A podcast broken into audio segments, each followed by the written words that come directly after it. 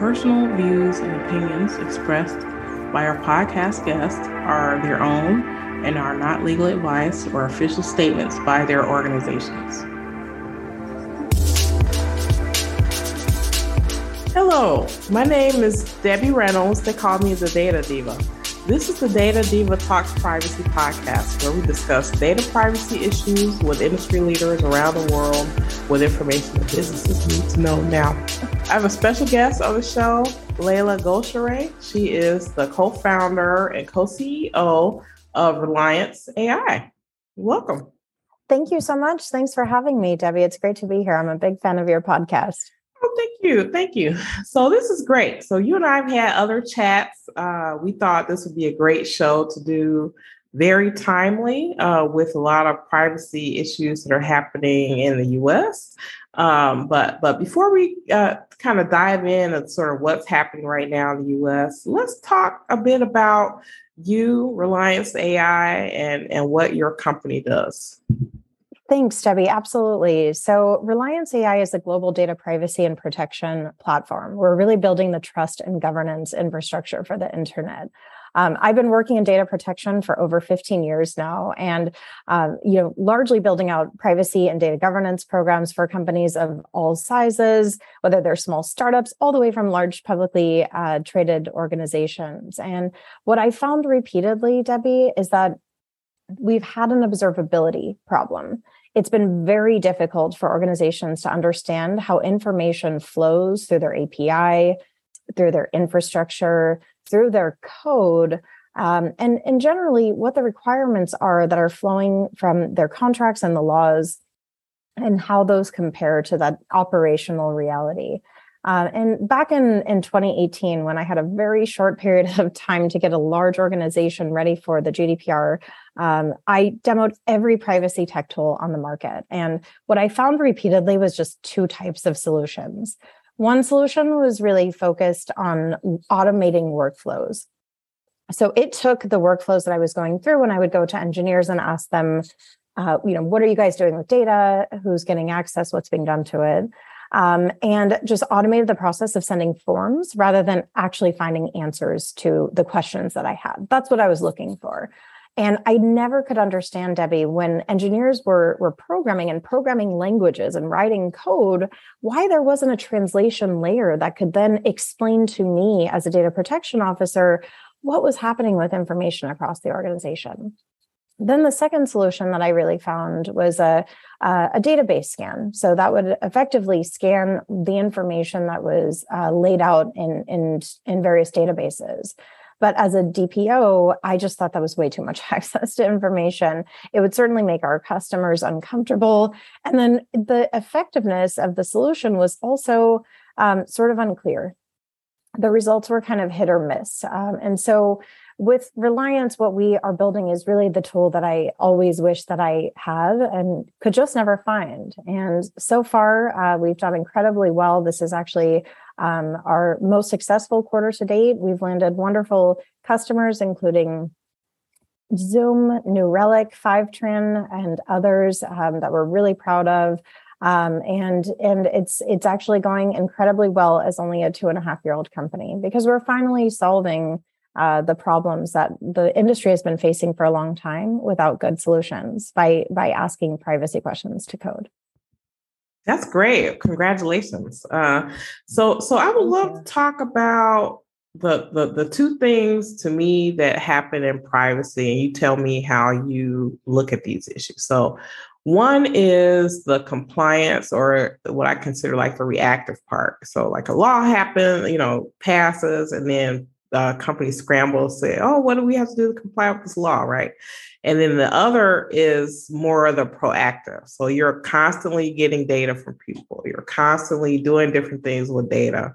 What types of things, you think companies need to think about proactively as well when they're handling data, even before a law comes out? So I feel like there are just two different camps here, where I feel like a lot of companies feel like, okay, if I'm constantly reacting, that I'll be fine. So I don't really need a tool like this. Or some people like, oh, I'm just so proactive, so then I don't need to worry about the reactive. So tell me about those two camps.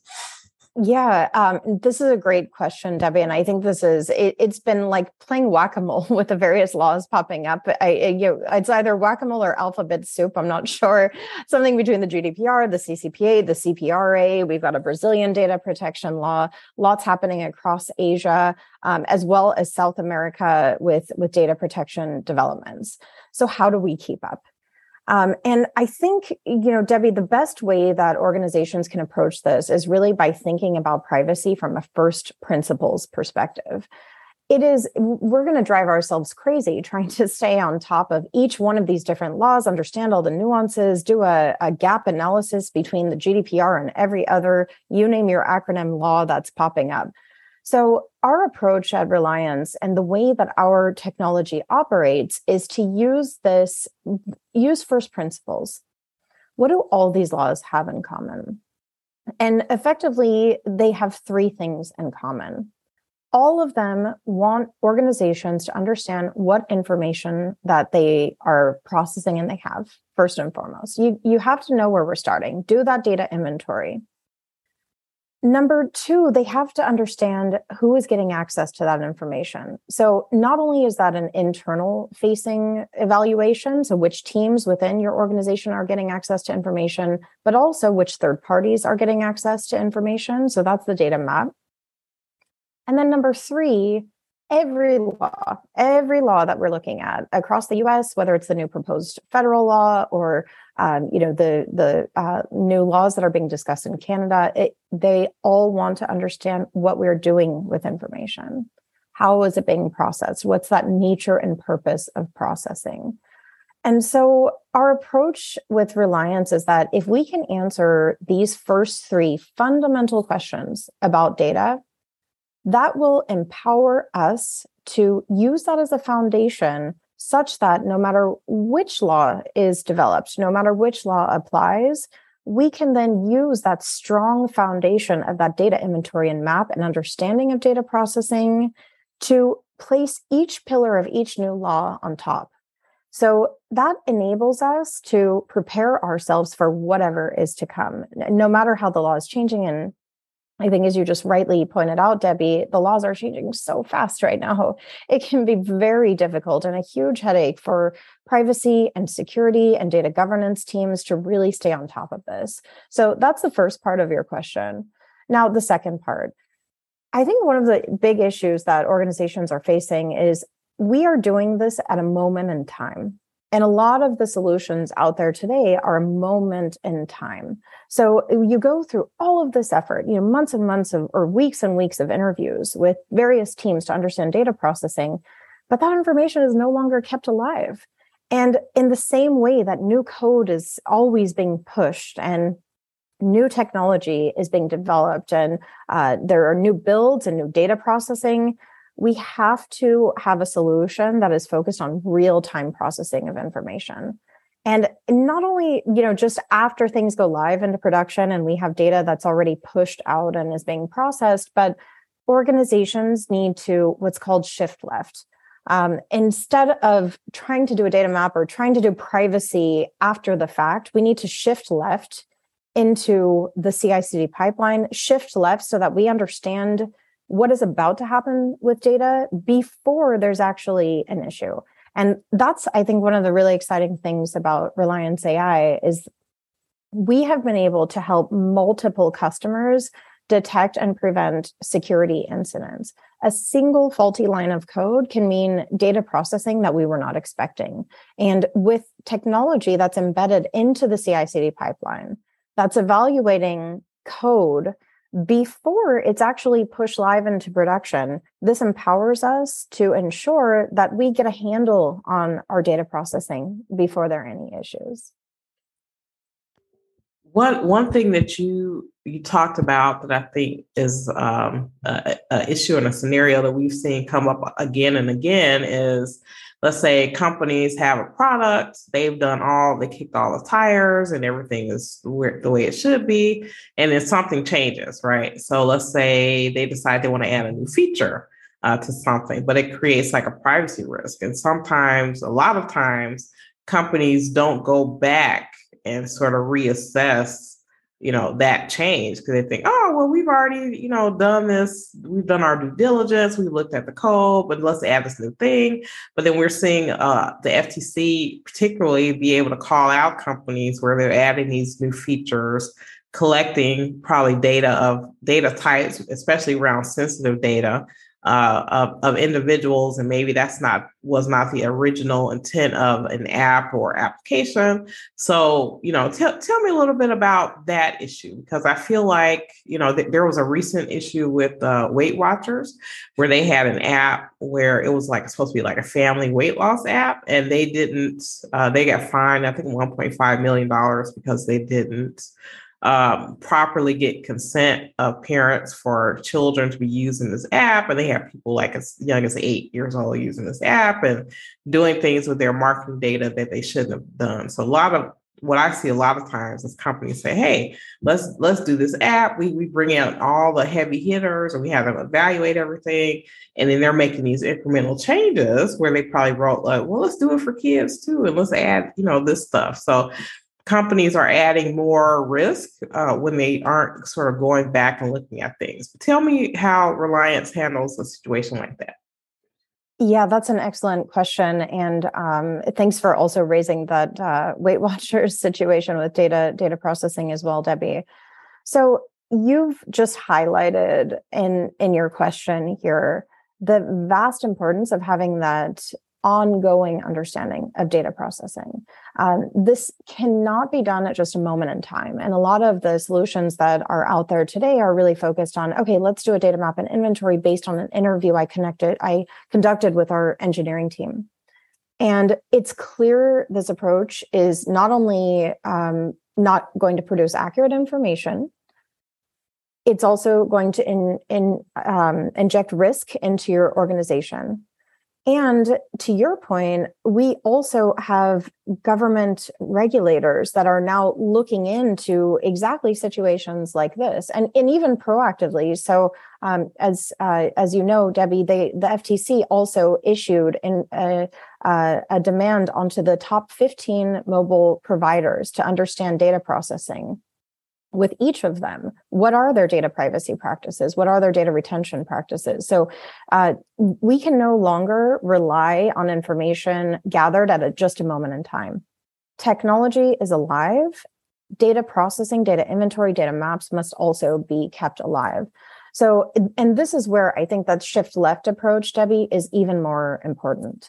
So in addition to kind of relying on engineers to come to the privacy or security office and say, listen, we have this new projected feature. We'd like to build this new feature or technology, and we'd like your review. We also have this need to make sure that even after a data protection assessment is done, and this is one of the things that Relyance also offers, our data protection assessments, where we help to automate a significant portion of that. It's really exciting machine learning tech. If there's time, Debbie, we can certainly get into it. And we also compare what is said in that data protection assessment against that operational reality. And that's what I think is really important. It's because even if, and this can be, it's often not even intentional that we just miss something, right? An organization just missed something and said, you know, we expect that we're going to be processing data this way, but a faulty line of code ends up not processing the data in that particular way. And now we have a problem. We didn't get consent for that type of data processing. And so that's why having that clear understanding and that translation layer that we were talking about earlier, Debbie, is super important. We have to compare what the requirements are against what the reality is. And this is where Relyance is really standing out and where we've really been able to make an impact on data practices with our customers. Excellent. So I want to talk about an issue that's in the news now. It's interesting because it's a hot topic issue. This is around like Roe v. Wade and the Dobbs decision to rescind rights, certain reproductive rights from women in the U.S. and certain states in certain places. The reason why in my view, this is important to talk about, especially for businesses, is because I feel like it impacts every type of business that you could possibly think of. And so I haven't heard, I haven't heard a ton of talk about how this impacts businesses and things that they need to do. But before we go into that, I think I want to talk, take a high-level view about privacy in the U.S., especially for our international audience or national audience that may not understand why this is a big privacy issue. So in the U.S., we don't have privacy as a fundamental human right. So a lot of our privacy rights exist as a result of consumerism. So if you're not consuming things, you don't have certain rights. We do have rights that are laid out under HIPAA, which is the Health Portability Act, which in my view is really not a privacy law. It just has a part of the law that's about privacy, because if you're transferring people's data, it needs to be protected. But then there are a lot of things about people's health that aren't necessarily protected in the same way, because if it's not a patient-provider situation. And so this Roe v. Wade ruling came out about 50 years ago. It was recently rescinded with this Dobbs ruling. And what it meant is that it has a lot of different effects, but one of the privacy impacts is that women, certain reproductive health issues don't have the same level of privacy protection for women. So, and the reason why this is a huge issue in the U.S., again, privacy is not a fundamental human right. Some of these things aren't protected on a human level, it's kind of a consumer level. And then also in the U.S., we don't have universal health care. So a lot of people's health insurance is through their employer. So this creates more obligation and more burden on the employer in a lot of different ways. So it may impact kind of the pricing of health insurance. It may impact, I think some companies are trying to give some type of travel health benefit to people so that they can get certain reproductive health.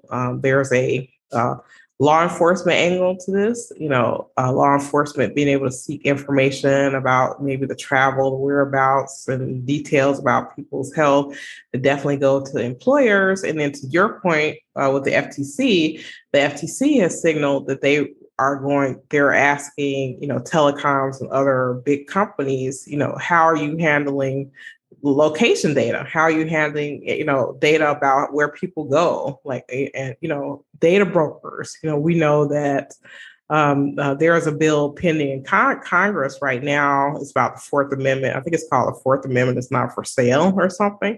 And so that bill is basically saying, in the U.S., we have something called the third party doctrine, which says that data held about an individual by a third party doesn't have the same protection that you and I would have if, for example, in a Fourth Amendment right situation, which is like unreasonable search and seizure, right? So that loophole is like, a law enforcement can, instead of doing a proper investigation, getting the proper subpoenas and warrants, they can just go by a report from a data broker. And so a lot of these actions by the FTC, this particular law, and also people trying to create more reproductive rights laws protection. Part of it is to protect the privacy of that information so that it doesn't have to be spilled out to an employer, to, other people. So this is a huge issue. There's a lot to talk about, but give me your thoughts about that.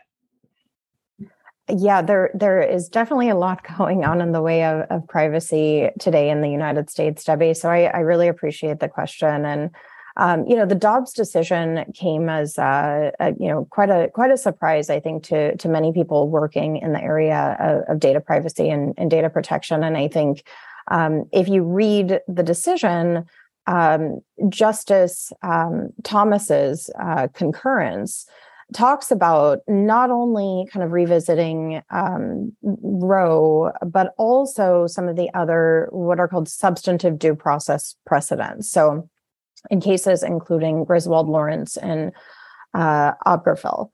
And What's really interesting, and no matter what your views are on any of the issues that Justice Thomas, has kind of outlined in his concurrence in the Dobbs decision, no organization wants to find themselves today in the middle of a dispute between their users and the government. And what is generally projected that will happen, and largely with technology companies today, Debbie, is just a slew of various requests to turn over information on individuals. And then particularly in light of the Roe decision, there are specific healthcare-related information. And you had mentioned privacy, Debbie, and I think something very important to point out is that we assume that, our healthcare information is protected all the time, but actually HIPAA only covers what are called covered entities that are our healthcare providers, some insurance companies, and other companies that are really tied directly to the receipt of medical services. But what we should consider is that in combination with other data elements, information that we might have once considered totally benign, right? Something that is just kind of in a vacuum, it doesn't seem like it is so important. So, and actually, why don't I give an example? With only 3 data elements, we can predict with just zip code, gender, and birthday, with 87% accuracy, who a person is in the United States. It's 3 data elements, right? You wouldn't think that your birthday, just knowing your birthday in a vacuum is a big deal, or just knowing your zip code in a vacuum is a big deal, or just knowing your gender in a vacuum. None of these are highly sensitive pieces of information, but when you use a data model that combines them, we can predict with 87% accuracy that we know who you are. And I think this fact demonstrates the importance of every organization understanding through observability what data they have, who's accessing that information, and what's being done to it. And you might think that, your organization is in some kind of area that doesn't touch on any of the current events, but in combination with other data elements, it might.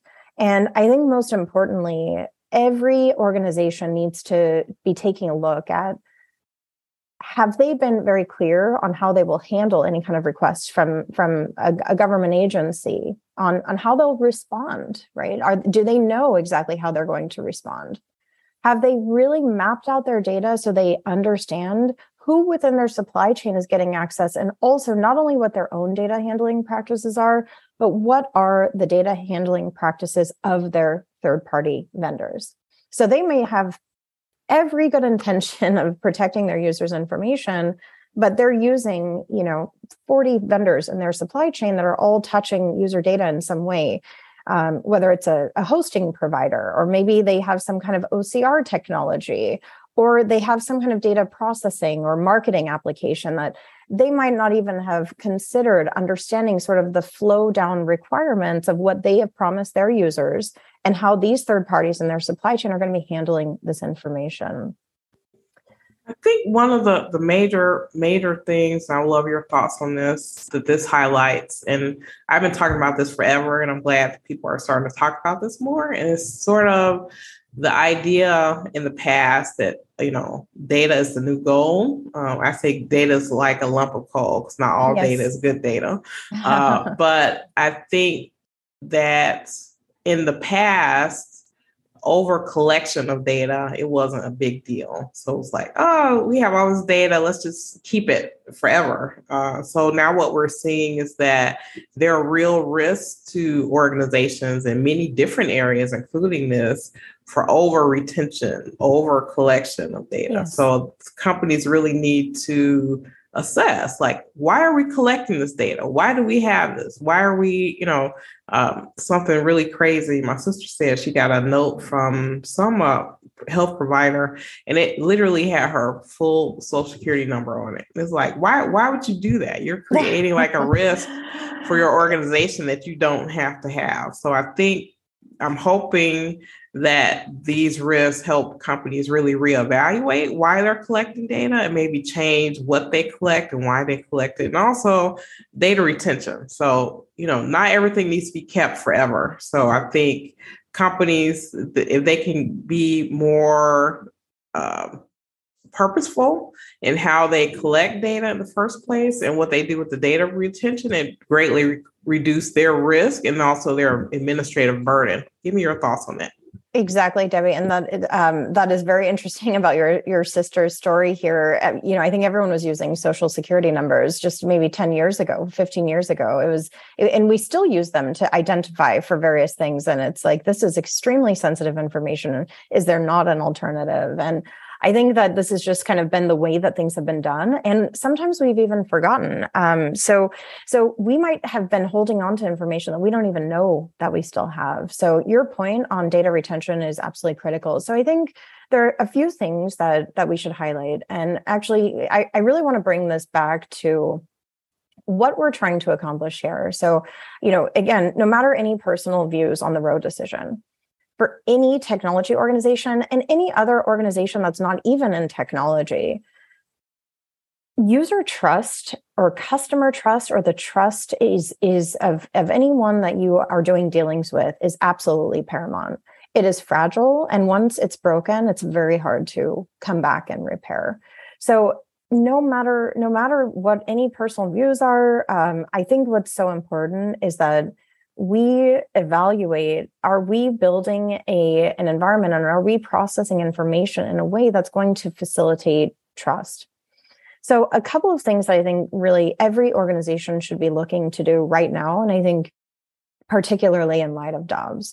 So first and foremost, you know, we talked about the data inventory and mapping, you know, and shameless plug, that is exactly what Relyance does, because that's the foundation for building a global data protection program. There's also a privacy center that really every organization should look to build. I think, you know, Debbie, one of the other issues is that these privacy statements, people are just not reading them. That's a reality. People just don't read them. They're hard to read. You know, it's buried in legalese. Like, just tell me what you're doing with my information in terms that I can easily understand. So make a privacy center visible, make it easy to understand, use plain English, don't use a bunch of legalese, and just explain to people exactly what you're going to do with their data. That's something that Steve Jobs said, right? You know, tell people what you're going to do with their data. Tell them every time, ask them questions on, can you do this with their data? Ask them every time until they tell you to stop asking them. And it's so nice to see that has, you know, continued to be true even through today. And I'm sure you recall, Debbie, you know, with the San Bernardino situation, Apple was hit with a subpoena that, you know, we technology companies may start to expect right now, given some of the things that are happening in the country today, to offer a backdoor so that the FBI could gain access into a suspected terrorist's cell phone. And Apple, you know, they have a lot of resources, and so they could fight the subpoena because they understood the value of user and trust, and that if they allowed this, it would set a horrible precedent for the ability to access individual information. And Apple fought this, you know, and risking prosecution for failing to comply with a subpoena issued by the government. They decided to fight it. Now, companies also, so in addition to the privacy center, really need to take a look and think about if they get hit with this subpoena to hand over information about their users, how will they respond? Are they going to comply with that subpoena? Are they going to inform the data subject? How exactly are they going to respond? So that's really important. And one of the other issues I want to focus on is maybe companies can just avoid that need in the first place, to your point, Debbie, around data retention.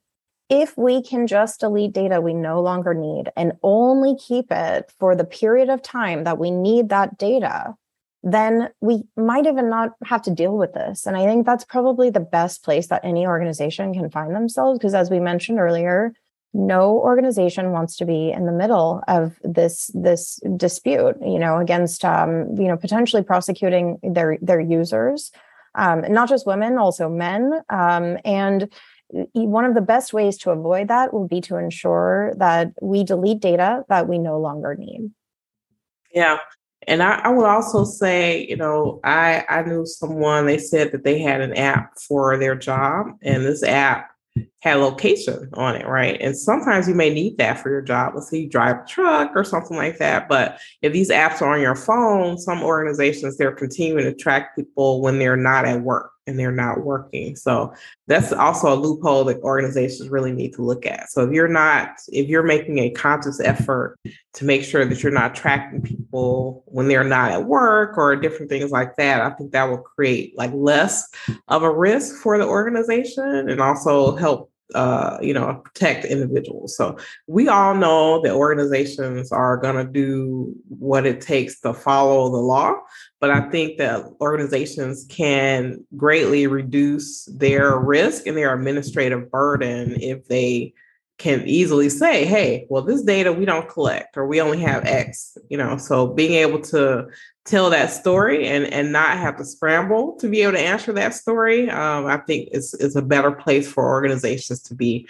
Also, when you mentioned Apple and San Bernardino, Apple has constructed their apps and their tools in a way that, like, for example, certain passwords and things like that, certain things on your phone, they don't have the capability to unlock it and see what's there, because that's the way that their product was developed. So can't make someone develop something that is the antithesis of their product, right? So I think what we're saying for organizations is, look, figure out what data that you need, especially if it's personally identifiable information of your employees.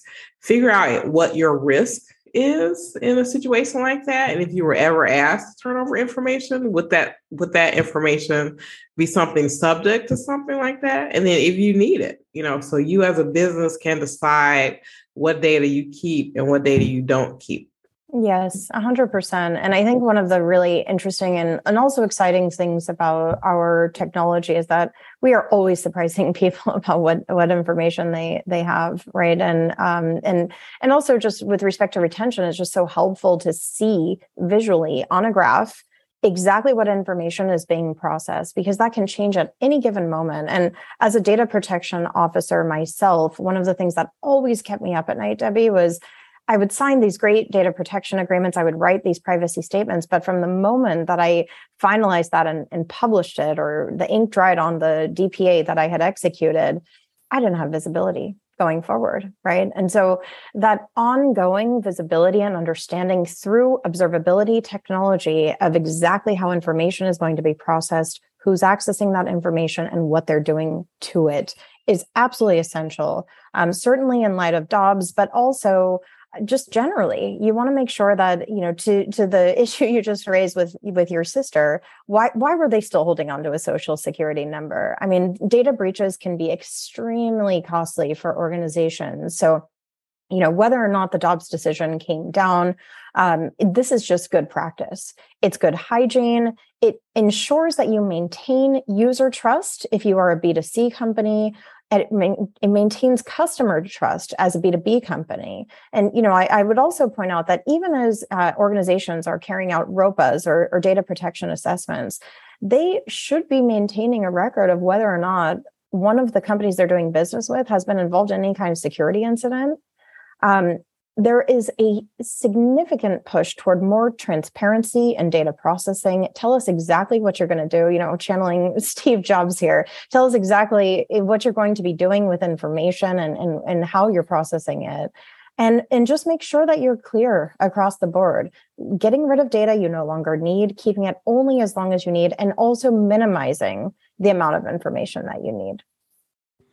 Yeah. I want to make a quick point, and then I want to talk a little bit about data minimization. So I had a reporter call me this morning asking me about the Amazon acquisition of One Medical, and yes, sort of the privacy implications of that. And I think, people, I have friends that like it. They like the fact that they have an Amazon Prime membership. They have a Ring doorbell, and now they're They can use their same login and password to get into their medical stuff, right? But, you know, some other people are like, you know, I really want to separate that data. You know, part of that is people want to have more transparency to what is happening with their data, how companies are using it. So definitely, you know, I think people are asking more questions, which I think is a good idea. I want to talk a little bit about data retention in terms of being able to handle legacy data. So I think companies, and this goes toward, you know, litigation and subpoenas and document requests, right? I've been involved in that process for, you know, decades. So I know way more than the average person knows about, you know, these types of things. And what's always surprising to companies when they end up kind of the subject of a litigation or a document request or a subpoena, how much legacy stuff that they have that may be subject to those requests. And a lot of times it's, you know, stuff in back rooms, things on servers, things in cloud that they forgot about. Like maybe the people who, you know, the knowledge about that data has aged out within the organization. So no one can really tell you. And I feel like this is a way, and you can explain to me how Relyance works on this, that companies can really leverage technology to be able to figure out what is all this stuff, what, you know, why do we have it in the first place? Why do we need it? And maybe be able to get rid of it. What are your thoughts? Yeah, great question, Debbie. And this is why we say privacy is in the code. So there is no way we can fully appreciate how much information is being collected on any given SaaS application that's being used, unless we actually are looking to that source of truth. You know, conducting interviews with various team members, you know, this can be informative, but it is definitely not complete. And what we do is, rather than having, you know, a data protection professional kind of chasing down teams, trying to get answers to information. And as a litigator, you'll appreciate, Debbie, you know, if we're in litigation and we have a witness who's relying on hearsay, you know, that's not admissible in court. And here we are with privacy, which is a fundamental human right. And hopefully we'll get to the point that we fully recognize that. And the way that we handle people's information is more on the basis of what someone told us is being done with data. That is hearsay. That is hearsay. So our approach is we can no longer continue to rely on what people tell us they're doing with information because they interviewed someone and that was someone's best guess. From memory, I think this is what we're doing. Beyond that, it also really stresses out the engineering team to get questions from a lawyer on, you know, how are you guys processing data? It's just, it's not fun for anyone who is involved. And they're doing their best, their level best to understand data processing at their organization, but they themselves don't often know exactly how information is processed. And when you're an old company, you know, and I've had clients that are decades old previously, Debbie, and you have legacy systems, code repo upon code repo. There's information being processed that you just didn't know about. And then to your point, Debbie, as soon as you get hit with that subpoena, you go, okay, let's go find it. And then that's what activates your search to get rid of data. How about we try to avoid needing to respond at all because you've already deleted that information? That is our approach. And especially given the court that we have now with this particular Supreme Court and some of the language in that decision, this is not the first case relying on the substantive due process privacy protections that might be overturned. I believe that this court might just be getting started with some of their evaluation of how far we extend that, you know, quote unquote, constitutional right to privacy. I mean, I have my personal views. We do have a constitutional right to privacy. And then there are various sort of conservative views that we do not, because the framers didn't intend that to be embedded into the Constitution. But nevertheless, we currently have a court which is saying that, you know, privacy rights are not necessarily afforded under the substantive due process clause. And these decisions will be revisited. And so where do we want to find ourselves as a tech company, right? Do you really want to be in the middle of this dispute over what is considered to be a right to privacy or not? Or do you want to just do what's right for your customers and for your users to make sure that you are protecting this fragile trust that you have gained with people who are sending you their information and trusting you to process their information for the purpose that you collected it, right? No one is sending their information to technology companies so that information can get handed over to third parties, whether that be third-party vendors or the government, to do something that they're not aware of.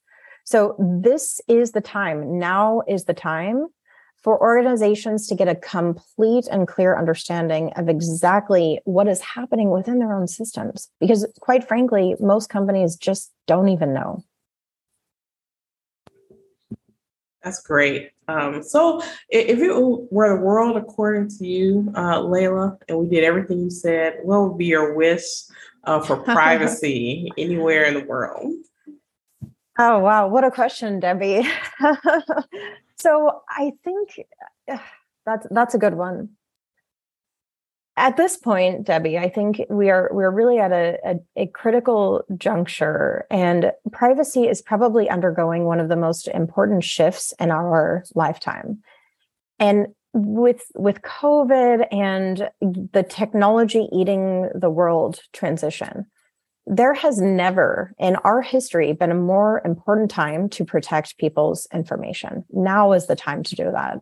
And we cannot go about protecting individual privacy rights unless and until we understand first exactly what our own practices are. So in an ideal world, we're first looking inward to understanding exactly what we're doing with people's information, and we're clear about it. No more surprises. We are just not living in a world anymore in which we can surprise our users or our customers about exactly what we're doing with their information. We need to be transparent, and we need to have full observability. So, and I would say this applies certainly inward within our own organizations and also within our entire supply chain. It's incredibly important that we don't just look at, even if we are the most well-intentioned organization about how we handle people's information, that we're not just looking inward, but we're also looking to all the third parties that are touching that information. 70% of security incidents happen with our third-party vendors. That's very significant. It means that we can no longer just rely on, okay, we've done the right thing, we've done our privacy statement, but we really need to take a holistic look at what's happening across our entire supply chain. So in my ideal world, we are protecting information and ensuring that our third parties accessing information are also doing the same. We flow down the same requirements that we have promised our users to build that user and customer trust all the way down through our vendors. And we have a real-time picture based on actual information and data flows about how information is being processed. And we no longer have to rely on hearsay or what someone tries to remember about how they're processing information. That's amazing. Thank you for that.